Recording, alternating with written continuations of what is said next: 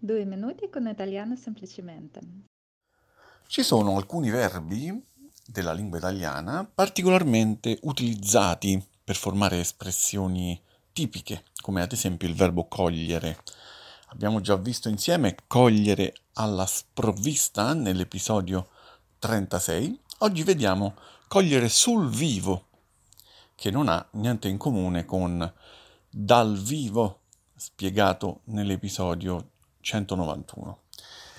Se eh, quando venite colti alla, sproffi- alla sprovvista siete, se ricordate, impreparati, ebbene quando venite colti sul vivo, colti, si pronuncia con la, con la O aperta, colti, se no eh, diventa colti, cioè istruiti.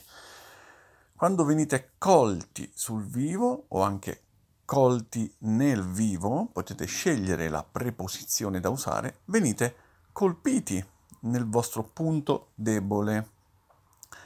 Il vivo rappresenta eh, quindi la vostra parte sensibile, il vostro punto debole, si usa l'immagine della vita per rappresentare la sensibilità, ma in che senso il vostro o il nostro punto debole, nel senso che ognuno di noi ha dei punti deboli, non punti deboli del corpo, non si parla di questo, ma di alcuni lati del nostro carattere che fanno emergere la nostra suscettibilità, che ci fanno avere una reazione immediata perché sono aspetti importanti per noi, eh? quindi sensibili. Di solito quando si è colti sul vivo si ha una reazione immediata.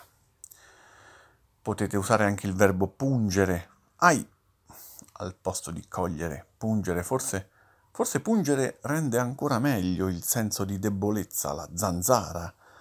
La zanzara quando punge fa male, come anche quando veniamo punti da un ago, anche in quel caso reagiamo subito. Allora, allora eh, se io, se Giovanni è molto timido, non dovreste criticarlo per questo. Se lo fate lo cogliete sul vivo e lui probabilmente si offenderà. Se Ulrike invece cambia idea continuamente e glielo fate notare, evidentemente è vostra intenzione pungerla sul vivo. Non vi dico quanto mi piace raccogliere tutte le occasioni per esercitarmi nel parlare. Nonostante ciò, non riesco a smarcarmi dalla paura di sbagliare. Ora però la misura è colma. Allora prendo e lascio che siano altri a sorbirsi questa fatica. Beh, sembri un'anima in pena, ma Ulrike, caschi male con questa lagna.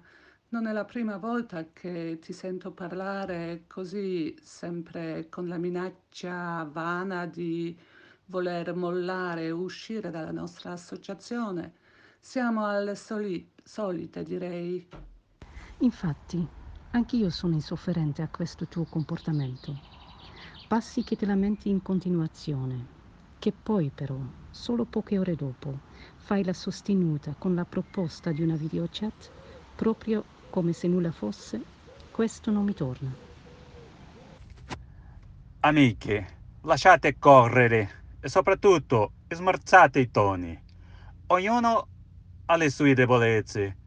Può darsi che Ulrike voglia solo un po' di conforto ogni tanto. Non dovreste mostrarvi indisposti.